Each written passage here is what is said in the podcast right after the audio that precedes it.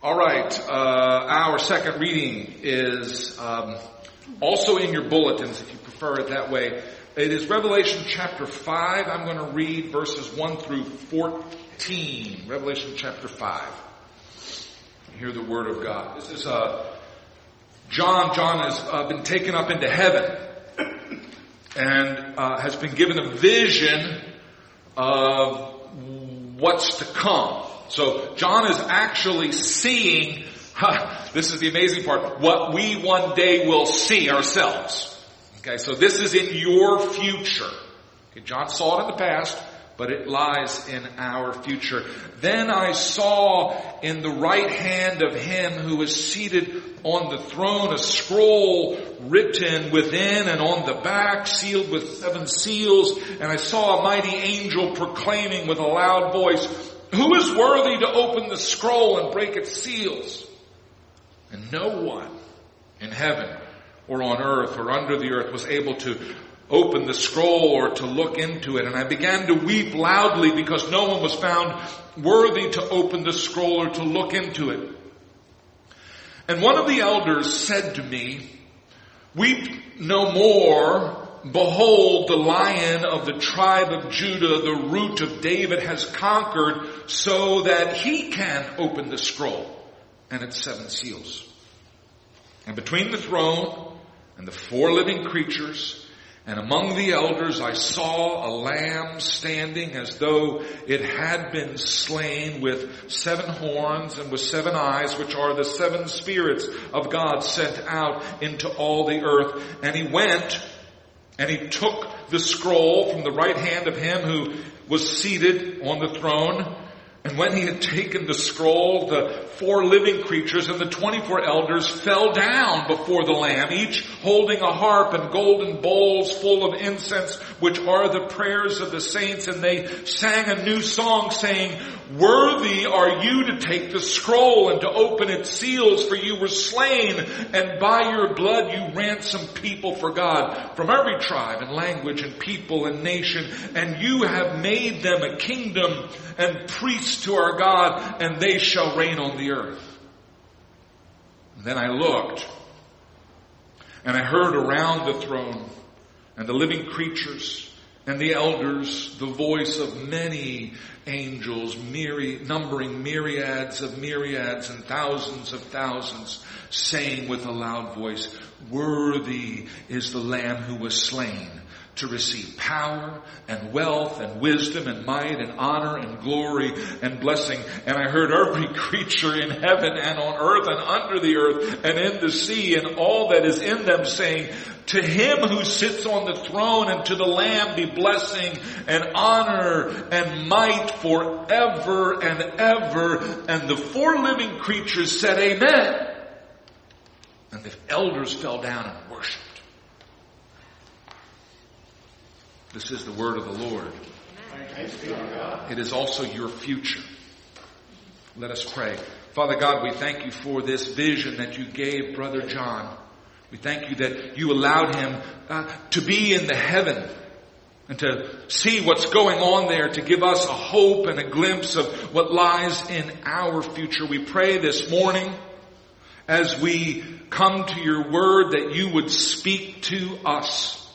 We pray that your Holy Spirit would be present here in this room, your Holy Spirit, which caused these words of Scripture to be inspired. We pray that now that that Holy Spirit would illuminate our minds and soften our hearts so that we could receive your truth this day. This we pray in Jesus' name. Amen.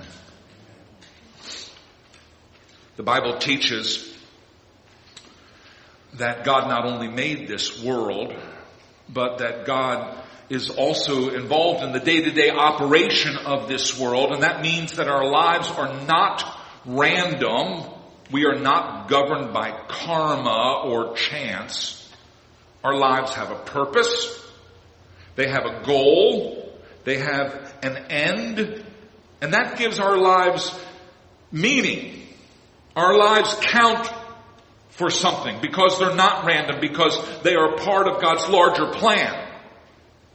Meaning and purpose and goals and ends, these things presuppose a willful, conscious, intelligent person behind them.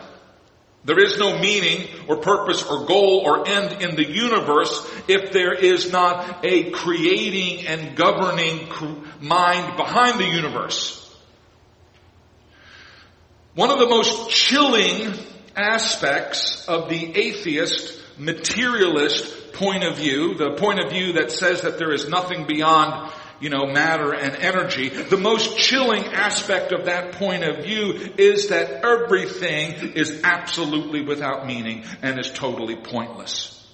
Scientism, which is a current mythology that teaches there is no knowledge beyond the knowledge delivered by the natural sciences, scientism makes the fatal mistake of thinking that you can look to science alone to make decisions. Science is very good at telling us about causal connections between events in the natural world, but science can tell us nothing about value or purpose or goals. Science tells us nothing about what is more important or less important. Science can tell us that the planet is getting warmer, but science can't tell you if that's a good thing or a bad thing. I guess it's good if you're a cockroach or a fern. Science can tell you what an artillery shell will do when it hits an apartment building, but science cannot tell you if that's a good thing or a bad thing because good and bad and better and worse are not scientific categories like mass or acceleration. Better and worse are value judgments. They are moral or aesthetic or religious categories. And those categories only make sense upon the assumption that there is a God who made this world for a particular purpose. To make it really simple, the biblical point of view tells us that anything that works for God's purpose is good, and anything that works against God's purpose is bad. One of the things that happens when you start thinking about God's providence is that you find yourself asking the question, what is it all about? What's the meaning of life? Why am I here? What should I be doing with my life? Those are purpose questions. They are about the chief end or the goal of things. Purpose questions, of course, have no meaning in the natural sciences. But purpose questions are very important to humans. Indeed, I would say that purpose questions are what make us human. Purpose questions are the questions that separate us from animals and machines who don't ask those kinds of questions. Last week we heard from the Westminster Larger Catechism, which begins with the question, what is the chief and highest end of mankind? And the answer given is to glorify God and to enjoy Him forever. If the things that you're doing in this life bring glory to God, if the things you are doing in this life are helping you to enjoy God more fully, are getting you ready to enjoy Him forever, then you're on the right track. If you are living to the glory of God, you are living the way the Creator designed you to live. But if that's the chief and the highest end of humankind, what about the whole universe? I mean, we, after all, are just a little tiny piece of the whole universe. The simple answer to that question, and we'll flesh it out more in the weeks to come, the purpose of the whole universe is to bring glory to Christ. That's the grand goal. That's the, the big picture. Let me read for you again the touchstone passage for this series of sermons on God's providence. It's on the cover of your bulletin. Paul writes, God chose us in Christ before the foundation of the world that we should be holy and blameless before God. In love, God predestined us for adoption to himself as sons and daughters through Jesus Christ according to the purpose of God's will to the praise of his glorious grace. Did you catch that last phrase? To the praise of His glorious grace. That's what it's all about. The Bible tells us that the wonders of nature proclaim the glory of God. The stars and the planets, the beauties of nature, sunrises and forests and waterfalls and fields of flowers, all of these things bear silent witness to the greatness and the beauty and the orderliness and the generosity of God who created them. They are works of art. But without humans, the universe is like a locked museum full of the most wonderful treasures, but no one there to appreciate them. So God put a very special creature into his universe, the only creature made in the image of God. And part of that image of God is the capacity to praise, to appreciate. Think for a second what it means to praise. To praise something is not merely to say that it is this or that or to describe it in some kind of physical way. To praise something is to ascribe value to it. To say that it is good or that it is beautiful or that it is true or that it is holy. We are rational, moral, self-conscious creatures. We see the world and we reflect on the world. We evaluate the world. We pass judgment on the world. We say this is good, that is bad. This is beautiful, that is ugly. Science, of course, does not make value judgments because good and beautiful and true and holy are not empirical qualities. They are moral and aesthetic and religious qualities. A scientist can tell you how to preserve the life of a child in the womb. He can also tell you how to end the life of a child in the womb. From the scientific point of view, it's a toss-up. Both are simply empirical questions, but the scientist can't tell you whether or not it is good and right. That requires a moral category. Those who say follow the science deeply misunderstand that the important questions are not scientific. The important questions are value questions, purpose questions. Once we understand our values and our purposes, then science can be a handy tool to get us where we want to go, but deciding where we want to go, that's a value question. My daughter has recently been introduced, she's a student here at Valley Christian School, she's been recently introduced to the Van Gogh painting, The Starry Night. All of you know this painting. The Wikipedia article on that famous painting contains this paragraph. Quote, the painting was investigated by scientists at the Rochester Institute of Technology. The pigment analysis has shown that the sky was painted with ultramarine and cobalt blue, and for the stars and the moon, Van Gogh employed Indian yellow together with zinc yellow. End quote. Well, that's true. Those are scientific empirical facts, but they entirely miss the point of the painting. They entirely are unable to tell us anything about, you know, those radiating orbs or that swirling air or the sheltering cypress tree or the little village that's nestled there in that painting. The correct response to a painting, the human response to a painting is to say, wow, it's beautiful. Science cannot praise. Because science doesn't make value judgments. Science can only describe things in a mechanical way. It does a very good job of doing that.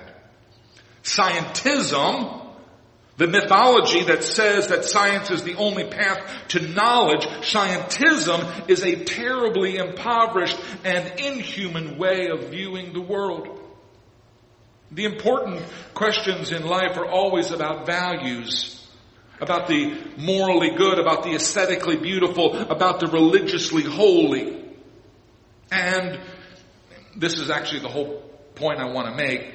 And all of those values rest upon the idea of purpose and the fulfillment of purpose. There is a reason that the Westminster Larger Catechism begins with asking, what is the chief and highest end of man?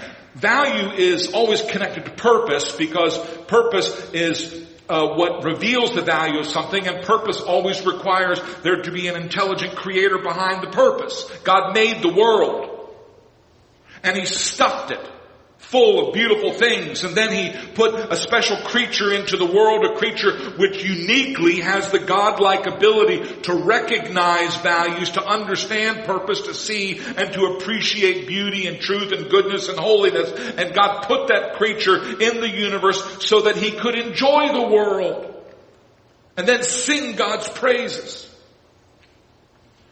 Numbers 14, 21 says, the earth shall be filled with the glory of the Lord. Which is true, but it's not enough. Habakkuk 2.14 says, the earth will be filled with the knowledge of the glory of the Lord as the waters cover the sea. Now we're starting to get someplace. A glorious world with no one to know that it's glorious? Well, that'd be a waste. But God made a glorious world and then He put very special creatures in that world who perceive, who know the glory of God and that's you and me. In our reading from Hebrews this morning, we learn that it is Christ for whom and by whom all things exist. Paul unpacks that a little bit more in Colossians chapter 1 where we read, For by Christ all things were created in heaven and on earth, visible and invisible. All things were created through Him and for Him.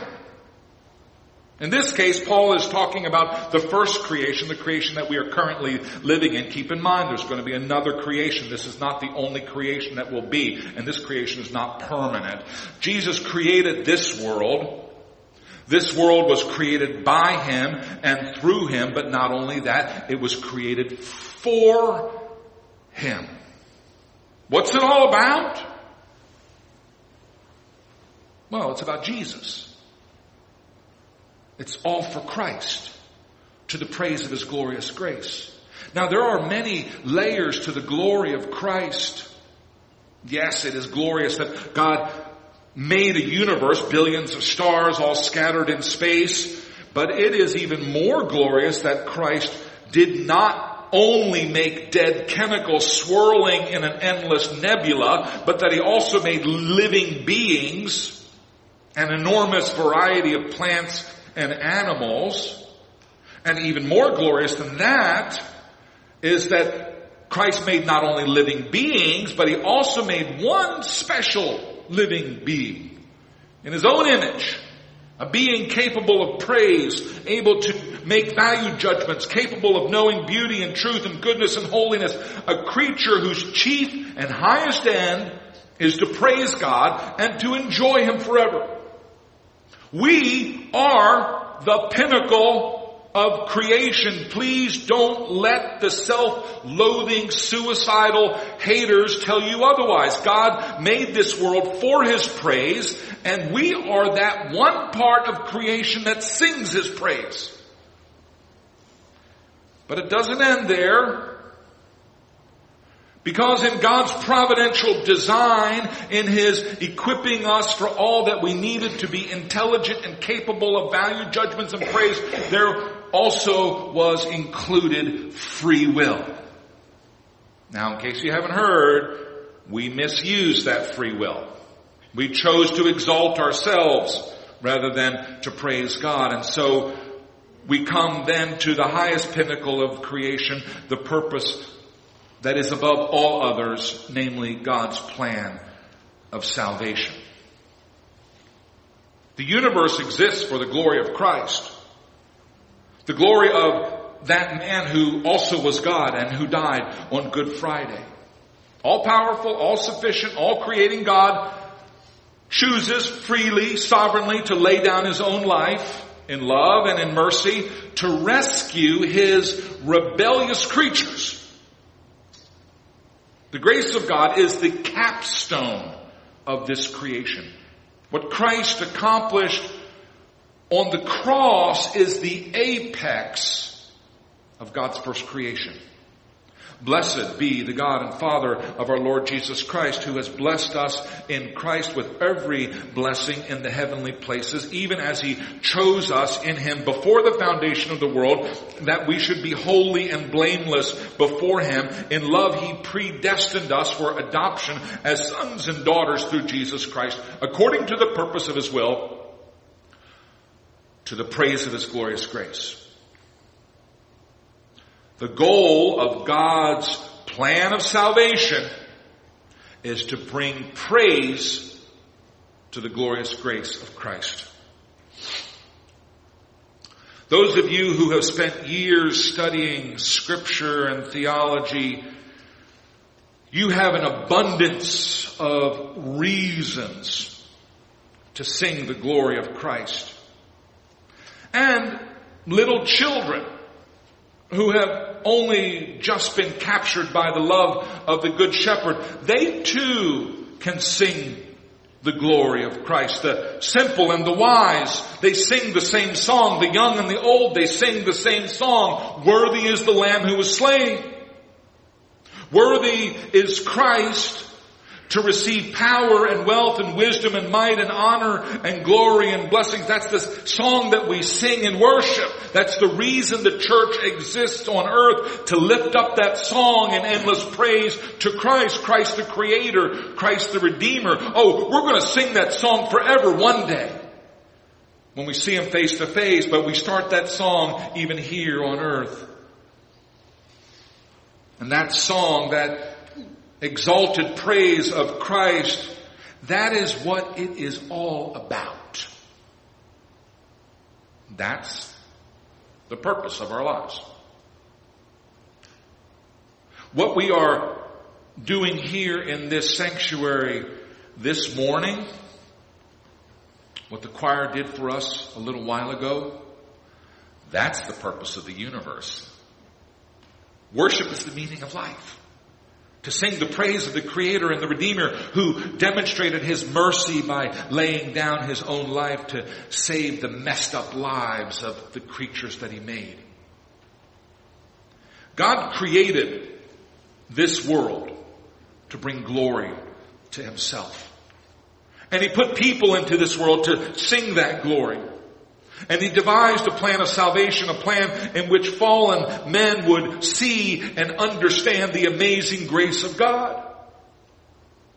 Those who are sinners and who are conscious of the depths of their sin, those are the people who praise God most loudly. You'll notice that those who think that they're pretty good, uh, nah, they sing their own praises more than the praises of Christ.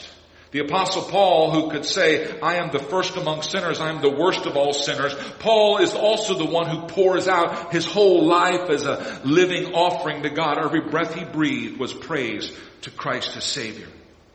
Writing to the Corinthians, Paul says, when I came to you, I didn't come with lofty speech or human wisdom, I decided to know nothing but Christ and Him crucified.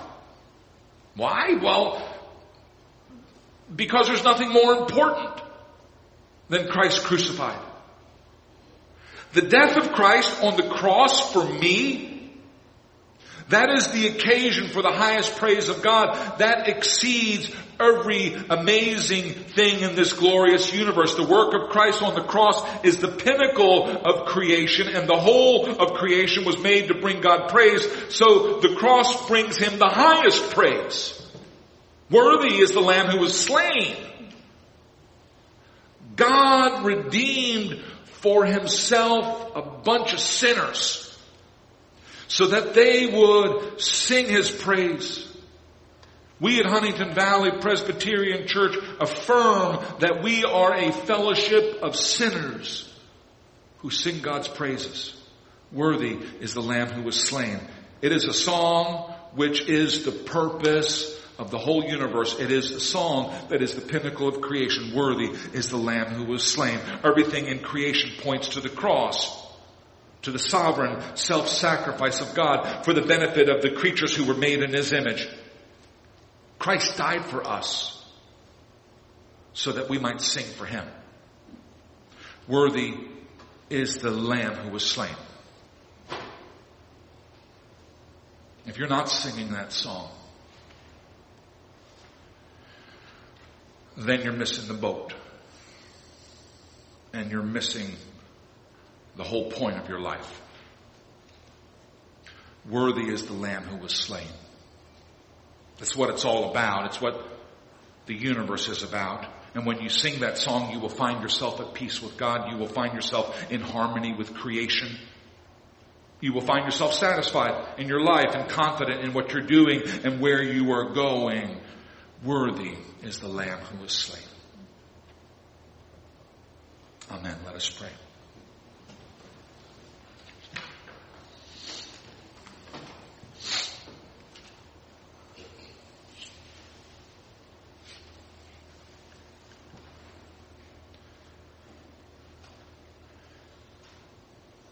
Lord Jesus, we thank you for